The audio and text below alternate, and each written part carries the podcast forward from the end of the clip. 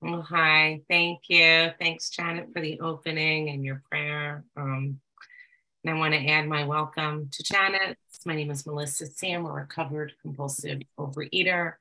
I live in New York, and um, thank you. I'm really happy to be here tonight. And um, so, you know, I was thinking today about um, the topic that I wanted to talk about. And um, for me, usually, what um, you know, like we we follow the book, so we try to go chapter by chapter. But there's always this time where we kind of come in between steps, and we're kind of figuring out what's going to come next and who's going to take the turn doing what. And you know, John and I like to kind of work it out a little bit. Um, and then I sort of start thinking about what's happening in my life.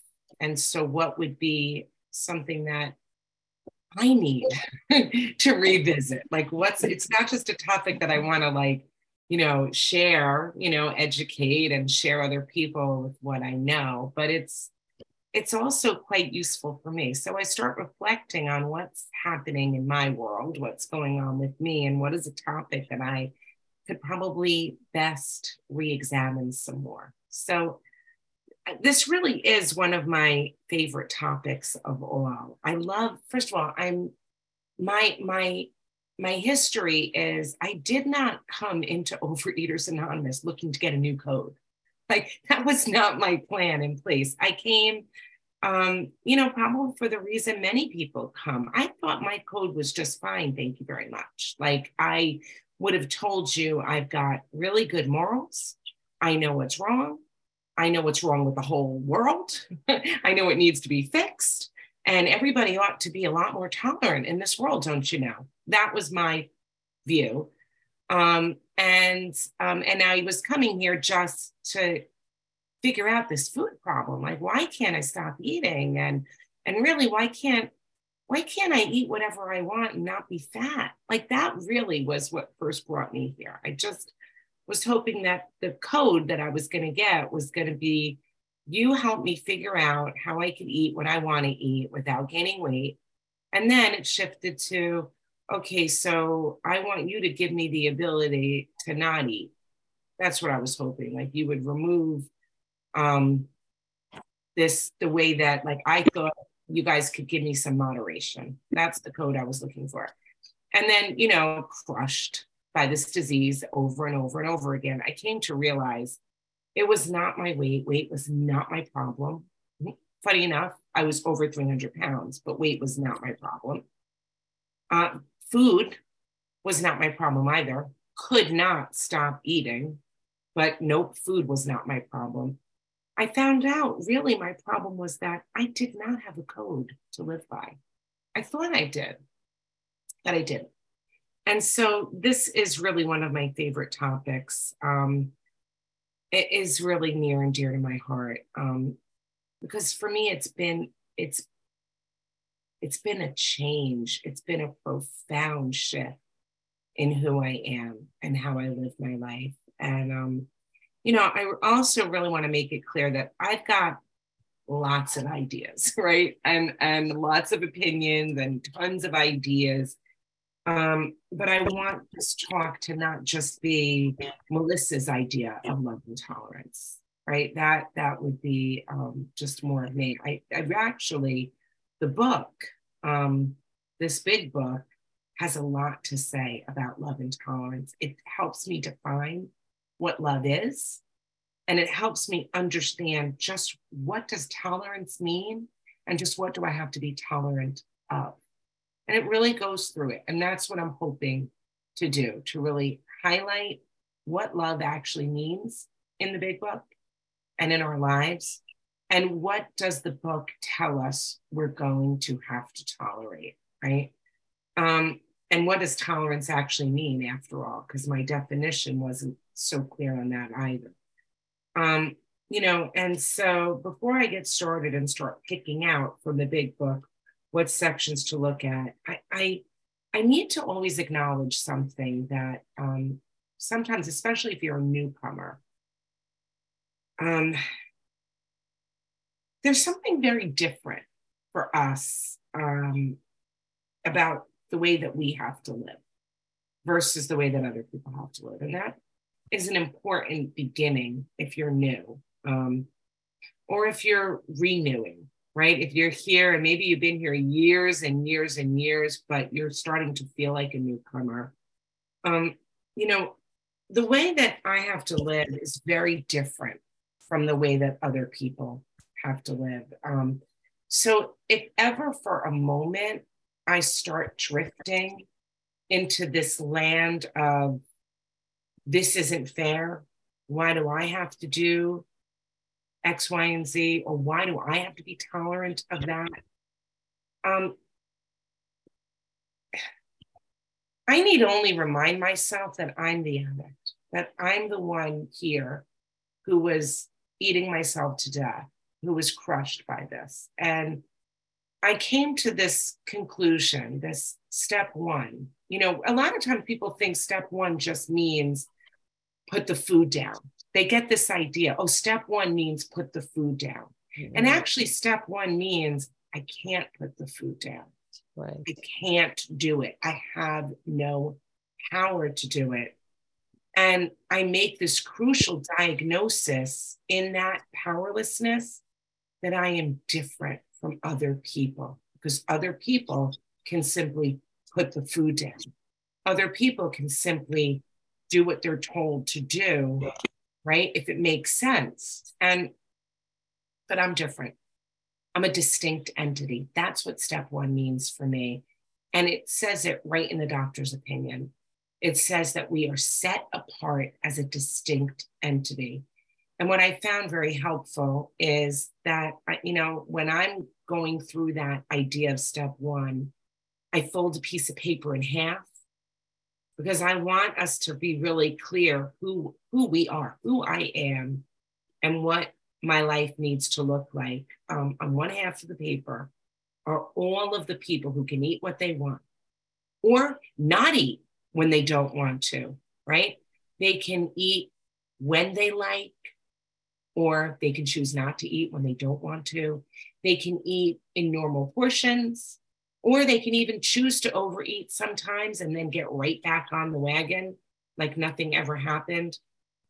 Those are the people who can also get ease and comfort from normal amounts of food, but they can also get ease and comfort from overeating. Those are the people who can, you know, overeat sometimes, who can have a bad breakup and go out and buy a pint of Ben and Jerry's and overeat that pint of Ben and Jerry's. And they might even say that they're emotional eaters. Normal people could be emotional eaters too. But when they decide to stop, they can stop, right? And when they reach the point of being stuck and sick to their stomachs, they don't continue to eat. They're done. Those are those people.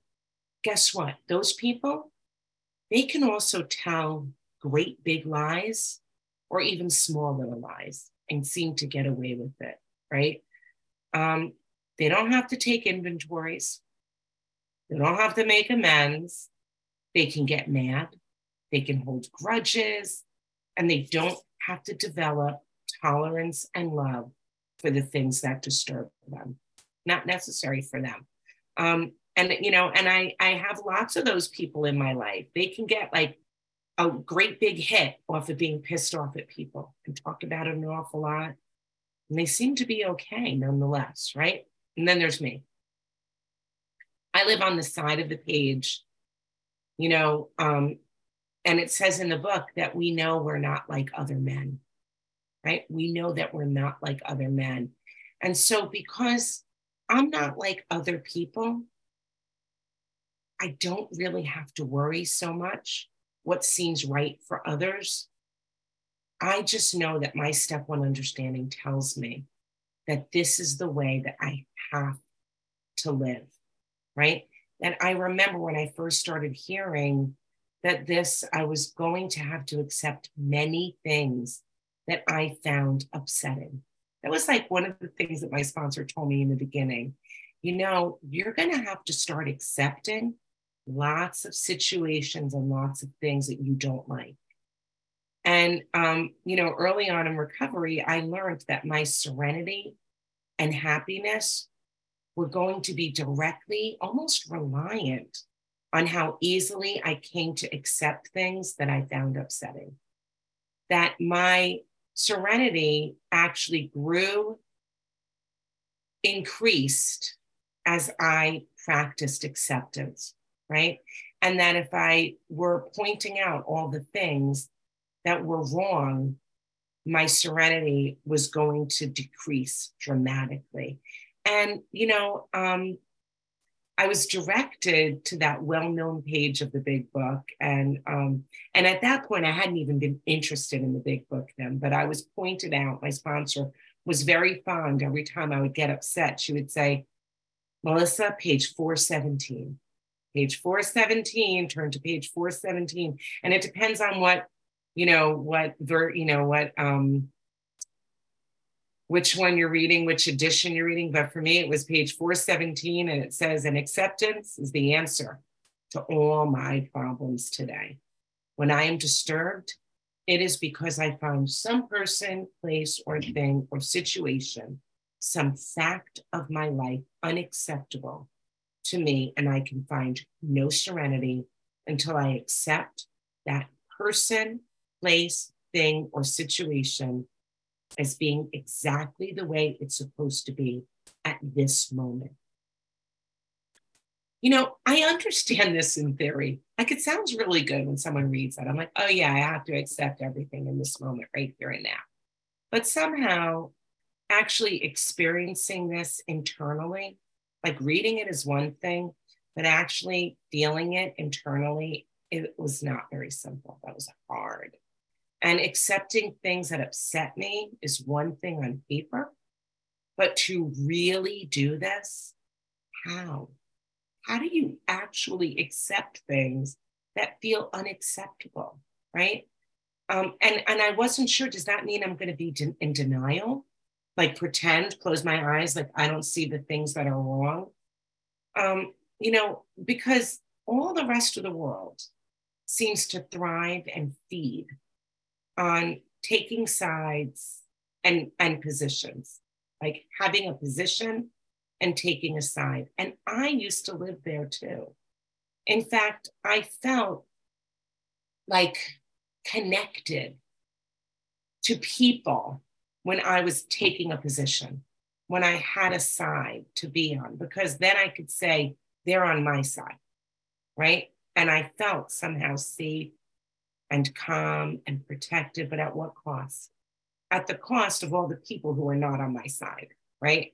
There's a lot of anger, there's a lot of like self righteous superiority, indignation, feeling above.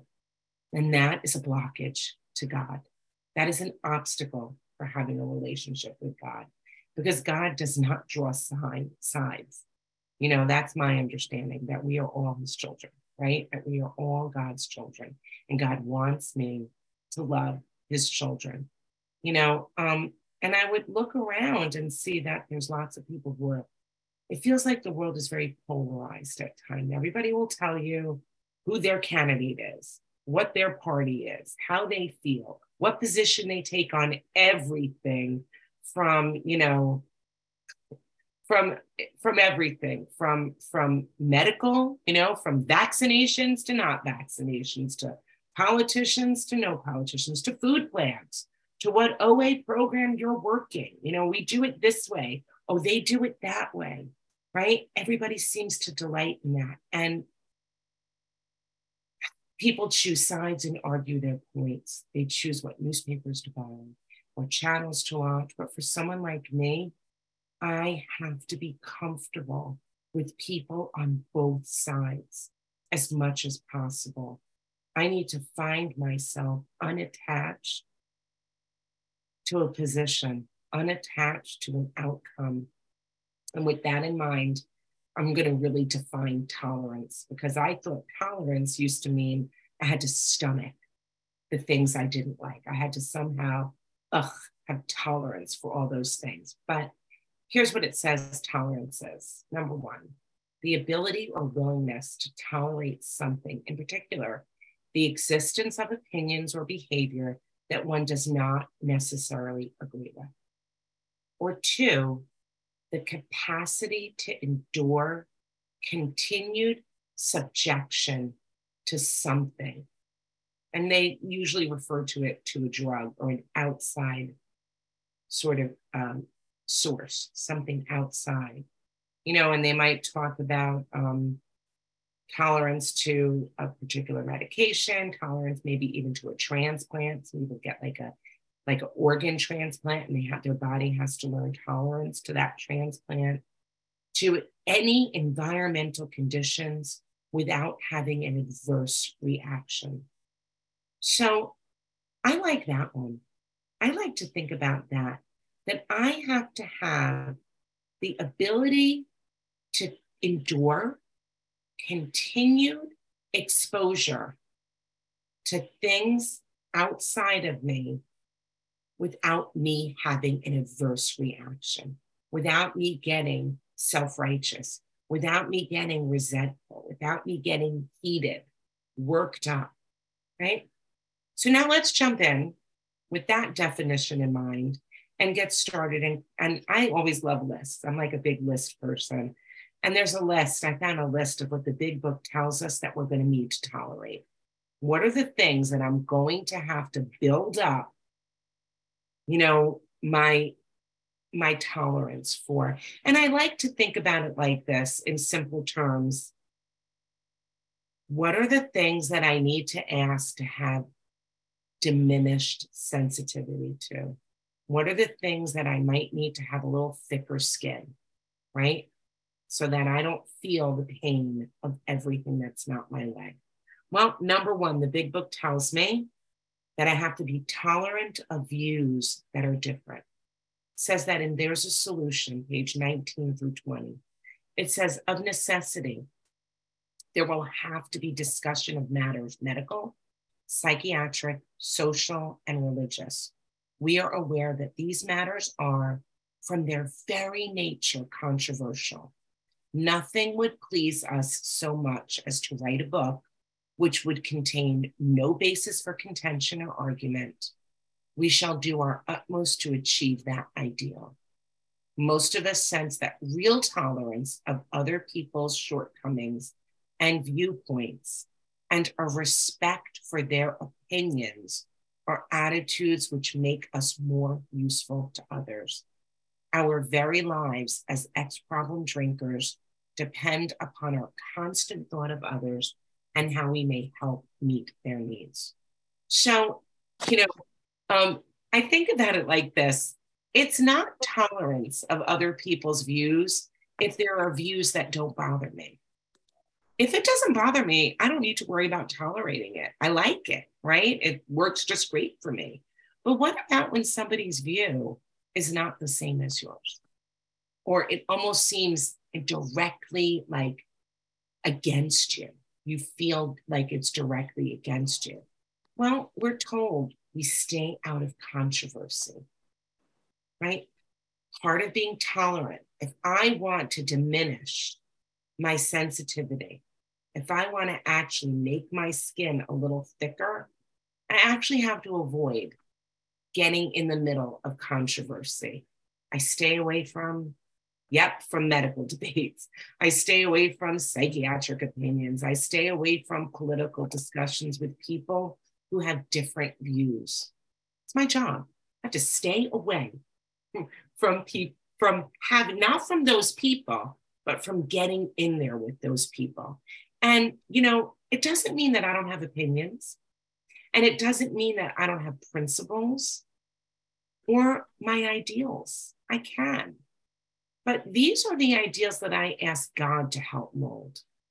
And I can live in agreement with my ideals. In fact, I must.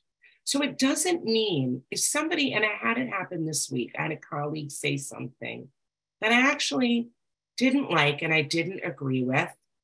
And it was sort of of a political nature. We found ourselves in this political kind of conversation, or really, it wasn't even a conversation, it was her opinion.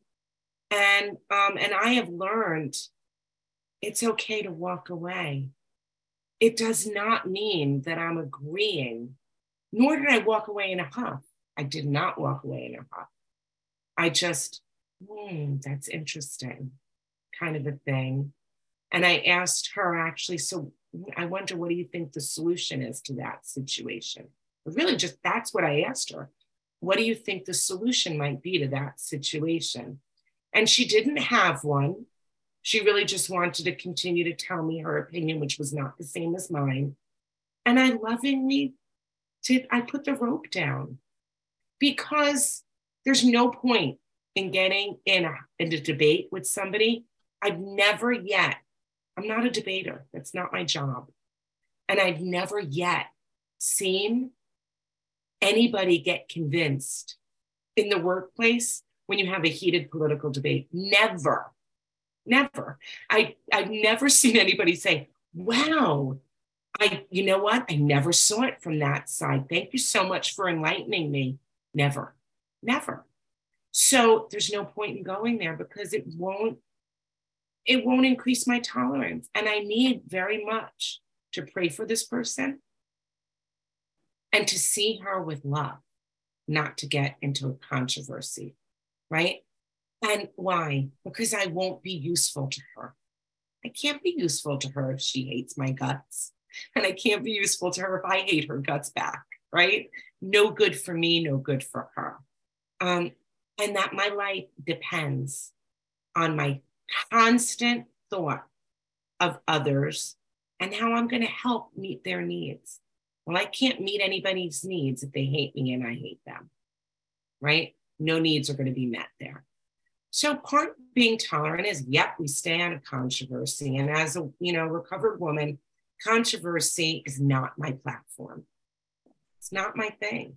I have to stay off hot topics, and it's not easy when family members or, or coworkers have views that disturb me. But I don't argue them, right?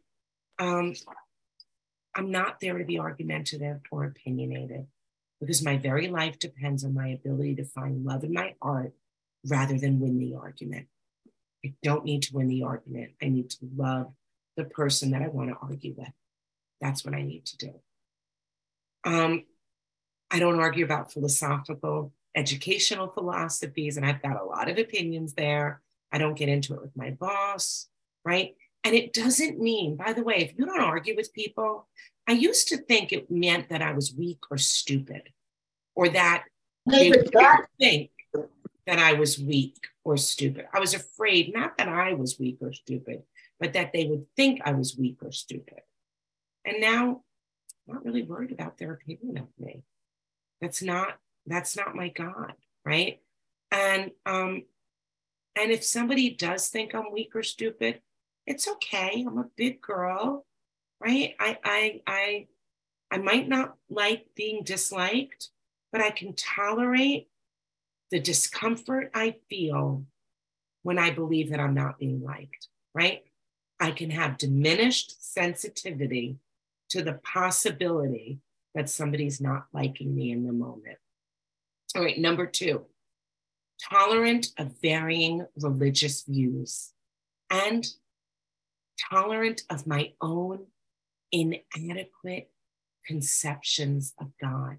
So even where I have to be tolerant of other people's perceptions and their concepts, their religious leanings, but I also have to be tolerant of my own learning, of my own inconsistencies, right?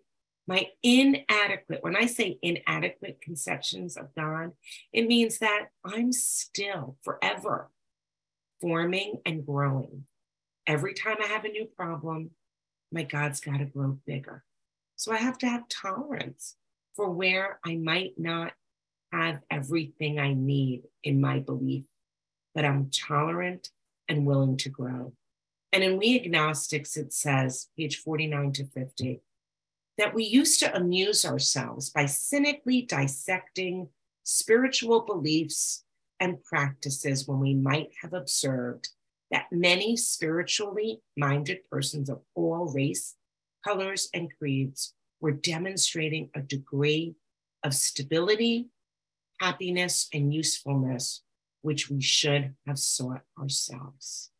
Instead, we looked at the human defects of these people and sometimes use their shortcomings as a basis of wholesale condemnation.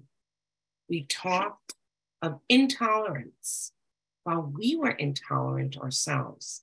We missed the reality and the beauty of the forest because we were diverted by the ugliness of some of its trees.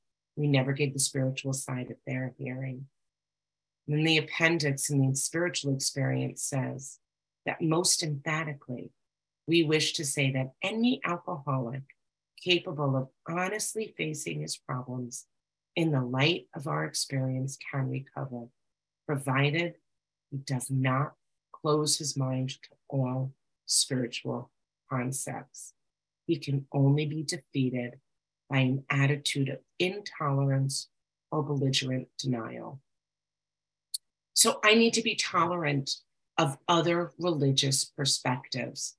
I should not look with an eagle eye to find the hypocrisy in some religious people. Because, by the way, religious people don't have a monopoly on hypo- hypocrisy. Everybody's got some hypocrisy, right? It's not reserved for just religious people. And that would be very intolerant of me and unfair, right? And prejudiced to have an eagle eye solely aimed at people who are religious, right? Um, so for me, family members are a great place to start. I see them as being intolerant and prejudiced, and it's my judgmentalism that judges me. And my work is to overlook this so I can see their gifts and good characteristics and see the, the wonderful gifts that they actually get from their religious practices. Intolerance is an obstacle to finding God. If I am to find God, I need to be willing to see Him in all places. So I have to be open. I have to have an attitude of, of intolerance, right? And belligerent and, and not to have belligerent denial. So when I say like belligerent denial, like I would be like, no way. First of all, I'm not even going to examine it. I'm not going to look at it. It's going to be beneath my consideration. But I'm going to close my eyes and say, no way, no way, right?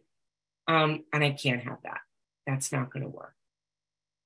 Number three, tolerant of being offended. Yep, we actually have to tolerate being offended by people. And in how it works on page 66 through 67, it says, though we did not like their symptoms and the way these disturbed us, they, like ourselves, were sick too. We asked God to help us show them the same tolerance, pity, and patience that we would cheerfully grant a sick friend. When a person offended, we said to ourselves, This is a sick man. How can I be helpful to him? God, save me from being angry. Thy will be done. Right? So, you know, um, that particular person at work, they said something that I, you know, my overly sensitive nature could interpret it and get offended and take it as though it was a personal attack on me. And I'm actually supposed to not do that. This is telling me, no, have compassion, have love, compassion, overlook it, overlook it. And how it works, page 70 says if we have been thorough about our personal inventory, we've written down a lot. Right. So I'm constantly, by the way, I'm constantly taking inventory. We have listed and analyzed our resentments. We've begun to comprehend their futility and their fatality, pointless and deadly, pointless and deadly. We have commenced to see their terrible destructiveness. We have begun to learn tolerance, patience, and goodwill toward all men, even our enemies, right? So we're supposed to tolerate have decreased sensitivity to even the people who seemingly are our enemies, for we look upon them as sick people. We have listed the people we have hurt by our conduct, and we are willing to straighten out the past if we can. And I love, you know, Janet had taught me to reword that, you know, and reframe the sick man's prayer to the spiritually developing man's prayer. And I just love that. Because if I can view somebody as spiritually developing, you know, I'm a teacher and I love the idea. I love children and I have a lot of patience for the development of children because I understand that they're growing. And the things that I would easily tolerate from a toddler, right? Because they're growing, because I don't expect them to have it mastered. They're babies, they're just learning. I need to look at people with that same loving, compassionate view that they're developing, that they're still growing and learning and evolving. Like Janet says, under construction, right? And I love, you know, um, I think about my own my own children when they were toddlers. They did things, right? Like silly, naughty things, right? Like wrote on the wall, or even right when they were toddlers, they even hit you. That when they were learning, they'd like, you know, kick or yell or whatever. Um, and give them a loving free pass, right? We we certainly put down boundaries, right? We don't allow ourselves to be a punching bag, but we don't get so worked up, self-righteousness, right? And pointing a finger at them and calling them bad because we understand that they're growing, right? And, and we expect toddlers to act a certain way. And so when someone disturbs me, one of my practices in meditation is that I envision them as a toddler as a young child. I use my mental ability. I've got a great imagination. I used to imagine, by the way, every little thing anybody ever did to me as though they were coming for me, right? I used my imagination that way. Now I can use it differently. And I can use my imagination to picture the people who upset me just like they were babies, just like they were still growing toddlers with love and compassion in my heart. And when I view them as children and I try to picture what they must have been like as children, right? Um, and what, why are they not so nice today? What, maybe what happened to them? How could I be even more loving towards them? Um, you know, that they actually are today children of God. So they are children, they're God's children. And when I view people that way, my heart softens. I can actually allow my heart to soften. And this is especially effective when I find myself upset with like a really good example was like like my husband, if he did something that got me really upset. Um, I would picture him. I have this picture of him when he was little. Close the door. I have a picture of my husband when he was little, and he's wearing this like striped little like leisure suit, like, you know, early, I don't know, early 1970s. And he's missing his front teeth and he's so cute. His hair is like all little calyx and it's just adorable. And I mean, what's so cute and funny about that picture is there's a picture of his brother. His brother's a few years older than him, just a few years older in the same leisure suit, like looks so cute. So when I see my husband, you know, in that I can picture him there. And for me, it helps. I think about, you know, anytime that he's ever done anything that upset me, I picture him like that little boy. And for myself, you know, my husband lost his dad when he was eight years old, seven or eight years old, his dad died. So when I think about him as that little boy without a dad, now it's real easy not to get upset with him over the dishes in the sink. It seems so silly to get all and take it personal and be all self-righteous you know he's taking advantage of me. And, and i can sort of practice that same thing with lots of people in the world. I don't know what their backstory is. I don't know what they lost at seven. You know i don't know what happened to them if anything did but i need to treat the world that way.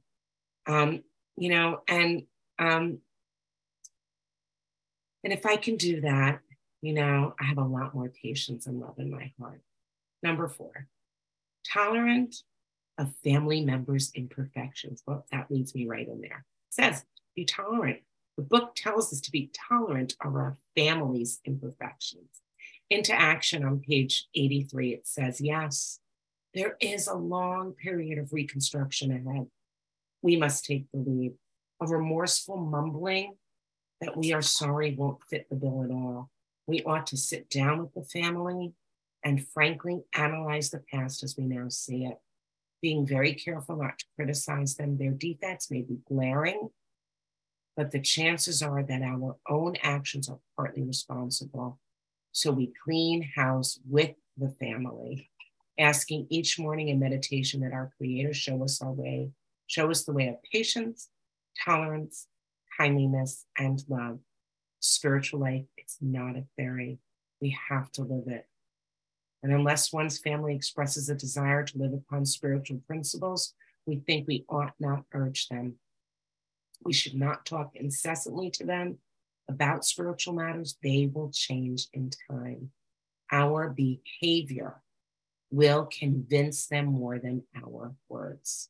We must remember that 10 or 20 years of drunkenness would make a skeptic out of anyone, right? So living with me would make a skeptic out of anyone. And then it says in working with others, page 98, though his family may be at fault, in many respects, he should not be concerned about that. He should concentrate on his own spiritual demonstration. Argument and fault finding are to be avoided like the plague, right? And then furthermore, in To Wives, it says this. Page 118, it says, His ways in thinking and doing are the habits of years. Patience, tolerance, understanding, and love are the watchwords. Showing these things in yourself, and they will be reflected back to you from Him. I need to lead my family. That's what it tells us. We need to lead our family and refrain from criticizing family members. If I'm cleaning house with the family, I am not urging them to find their part. I don't point out the mess on their side. I don't talk incessantly about spiritual matters, but rather I live it. My actions are what they hear, right? Right? My how I demonstrate it is what they hear. Nobody wants to hear me talk about my values if I'm not living them, right? Who cares what my values are if I'm not demonstrating it? I have to remember, you know, for me, that my kids are not my sponsees. They don't need to be schooled in 10 steps. When they have a feeling, I don't need to teach them how to work this program. They're not in this program. Um, they're not the addict. And if even furthermore, if they were the addict, I'm certainly not their sponsor. Right. So that's not my job there either. And I need to continually do that with myself. Um, you know, I always used to point out to my family how they're supposed to live in agreement with these spiritual concepts, which is crazy. It, it's it's it's like the world's worst way to convince people by telling other people how they ought to have love and forgiveness for others. Not my job to do that. My job is to demonstrate it. Five, tolerance for the still sick and suffering. We're supposed to have tolerance for one another, right? For one another in this program. Working with others on page 89 says, because of your own drinking experience, you can be uniquely useful to other alcoholics. So cooperate never criticize. We're not supposed to criticize each other. To be helpful is our only aim. And that even means for with working with our sponsees. We're really not supposed to criticize them. It's not our job. Our job is to be helpful. So obviously, you know, when we come to these rooms, we're we're pretty mangled. I was pretty mangled, and we're not so easy to like all the time. Like don't think I was like the easiest person to like when I came here because I was filled with self pity. I was like Miss Sad all the time. Anytime you would catch me, I'd be crying, tears in my eyes, um, and negative. I had so much negativity. It was like not so fun to be around me, especially in early abstinence. People in early abstinence do a lot of crying about themselves, do a lot of complaining. It's just the way it is, right? Um, I was not cheerful. I was not optimistic. I questioned everything. You gave me a direction and I asked you a million questions, not necessarily to find out clarification, but really because I didn't want to do it. Right? That was the truth for me. That's how I came in. And I lied. I lied all the time, mostly by omission. I just left things out that I didn't want you to know. Um, and so when I'm fortunate today, you know, to um, meet a person who might need my help, I remember those that did not make my demeanor, they didn't take it personally and they didn't get angry at me and they weren't annoyed by my resistance, but they just continued to show me the right way. And so when I'm lucky enough today to meet people like that, I'm to be tolerant and loving and not judge them by the same requirements and standards that one might judge a fully healthy person, right? um, we cut them some slack and we show them through our own recovery. So if you meet people who are struggling with honesty, demonstrate your own honesty. Be honest with them. Don't lie to them. Tell them the truth. Number six, we have to be tolerant of unhealthy eating and drinking habits. Yep, not in ourselves, but in others, right? Working with others, it says, page 102 to 103. Many of us keep liquor in our homes. We often need it to carry green recruits through a severe hangover. Some of us still serve it to our friends, provided that they're not alcoholic. But some of us think we should not serve liquor to anyone. We never argue the question. We feel that each family, in light of their own circumstances, ought to decide for themselves. We are careful never to show intolerance or hatred of drinking as an institution. Experience shows that such an attitude is not helpful to anyone. Every new alcoholic looks for this spirit among us and is immensely relieved when he finds that we are not witch burners. A spirit of intolerance might repel alcoholics whose lives could have been saved had it not been for such stupidity. We would not even do the cause of temperate drinking any good, for not one drinker in a thousand likes to be told anything about alcohol who hates it. So I have tolerance of others' eating behaviors. I'm not anti sugar. That is not my, I don't have a platform. I know what I can't eat. I know what I don't eat, and I know what I can eat, and I know the way that I need to eat. And I know that there are professionals, there's nutritionists and doctors who can help people. And I'm happy to help when asked, but I'm not a food police right? That's not my job to be anybody's food police. And when I'm with people, when I'm in the company of people who are eating, I don't turn up my nose in superiority. I never make a comment about the the nutritional value of the food of other people that I'm sitting with. I never criticize and turn the label over. I have to bite my tongue with my family oftentimes because I love them and I want them to be healthy. Um, but I've learned that pointing out what they're eating and the core ingredients in it does the exact opposite that what I wanted it to do. Does not make people stop eating it. In fact, you know, for me, I've been at events and holiday dinners where someone's plate is piled high and they'll say something to the effect like they'll sit next to me and they'll say, Oh my gosh, you're always so good. I'm being bad. I'm being bad right now. Like they want me to to sort of like lay off. They're afraid that i'm going to say something. And i usually make an effort to say you're not being bad. Like you're not murdering anybody right now. You're just eating enjoy. Like it looks delicious. Have enjoy it.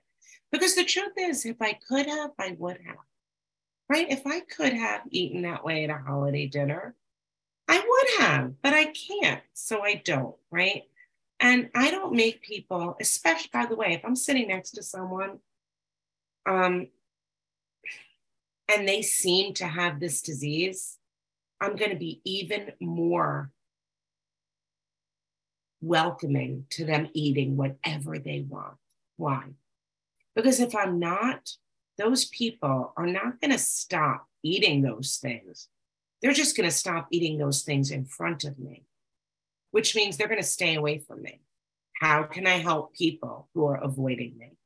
If that's my job, if I believe that I'm in the company of an addict, I'm not going to say anything negative about what they're eating. I'm not even going to talk about my food. I'm going to say nothing because I want to be able to help people. So, you know, with my family, it's been a work in progress, right? Because with my family, I feel like it's my job to keep them healthy, right? Um, and it's actually not. it's not my job, believe it or not. They're grown. It's not my job to keep them healthy. At this point, you know, my my daughter's 22 years old. My son is 16. They know enough about healthy choices. I provide lots of healthy things in the house. Um, I don't forbid anything from being in this house.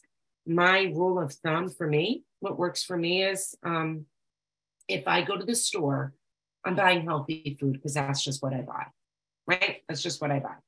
If they text me while I'm at the store and they ask for something specific, I am happy to buy it for them. I'll buy it for them, right? But I'm not going to surprise them with something out of the blue, a treat. I'm just not going to. It's just not what I do. I'll surprise them with something else, right?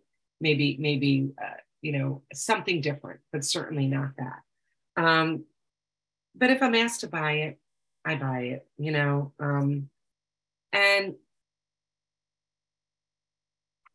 my family, though, says that I have to stop making a face. There's a face I make when they eat something they shouldn't make. And I'm working on it. I'm asking God to keep my like my like self-righteousness out of my facial expression. I'm a work in progress, but I'm getting better, I think. Seven, tolerant of sponsees and possible sponsees struggles and questions. And again, working with others, page 94 says, make it clear that he's not under pressure, that he needn't see you again if he doesn't want to. You should not be offended if he wants to call it off, for he has helped you more than you have helped him.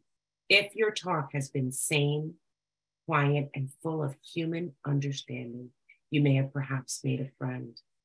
He might rebel at the thought of a drastic house cleaning, which requires discussion with other people.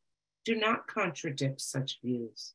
And then page 95 says if he thinks he can do the job in some other way, or prefers some other spiritual approach, encourage him to follow his own conscience. We've no monopoly on God. We merely have an approach that worked with us. But point out that we alcoholics have much in common and that you would like, in any case, to be friendly. So, as we work with others, we can't be overly sensitive and upset by the difficulties they encounter in trying to work the program. I do not take it personally when people relapse. I don't I don't take it personally when people recover and then leave the program and drop off. Well, my heart is open and loving to those people, and I hope nothing more that they find their way back. Um, there's no judgment there. And I don't, and it's not, you know, I'm not God. I'm powerless over my disease, I'm powerless over theirs. And, you know, um, if and when they ever decide that they need OA, if I leave things friendly, warm, and welcoming, then they'll feel safe to come back. That this is a safe space that they can come back. They can either come and talk to me anytime or anybody else in the program. And my job is to not damage people's opinions of OA and say, I could never go back there. I'm too humiliated to go back there. People are going to judge me and be cruel to me if I go back there. Should never come from me. The disease will tell you that but the sponsor should never tell you that. That's the lie of the disease. It looks to block you from getting. And that's just not true. And then number eight, love and tolerance as my code. It's my guiding principle. And in into action on page 84, it says, this thought brings us to step 10, which Janet's going to get into next time, which suggests we continue to take personal inventory. And at the end of it, it says, we've now entered the world of the spirit and in the spirit, we've got to function. And our function in this world of the spirit is to grow in understanding and effectiveness. Right. And that in this new place that we're living, we resolutely we turn our thoughts to someone we can help and love and tolerance is always our code you know that's my favorite line. Love and tolerance of others is my code. It's my code. It's my policy, it's my protocol. I would say it's my standard operating procedure, right? It's the SOP of my business, of this business. So my code is not right versus wrong. It's not fair versus unfair. It's love and tolerance. And, you know, that's the code that I live if I want to live in the fourth dimension. If I want to live in the world of the spirit, there are different laws and different codes than the world of the physical. And in this world, I get to somehow have no desire for the foods that once owned me. I don't have a weight problem in this world. I have serenity, even calamity. I have a relationship with my creator, but I also have to follow a code. And that this is the code that I practice love and tolerance. And, um, you know, if I circle back for a moment before I end and just touch on that idea that acceptance is the answer to all my problems and how acceptance was so difficult at the beginning, what has happened more and more is that I accept because I know that God is in control of the outcomes. And if God is in control of the outcomes, then I can accept lots of things that it will all unfold exactly as He sees fit. My acceptance is reliant on my ability to tolerate and love. And I find that I'm not as happy. I'm not as happy when I get my way as I once thought, but I'm actually happier when I stop being attached to having a way. And with that, I will pass.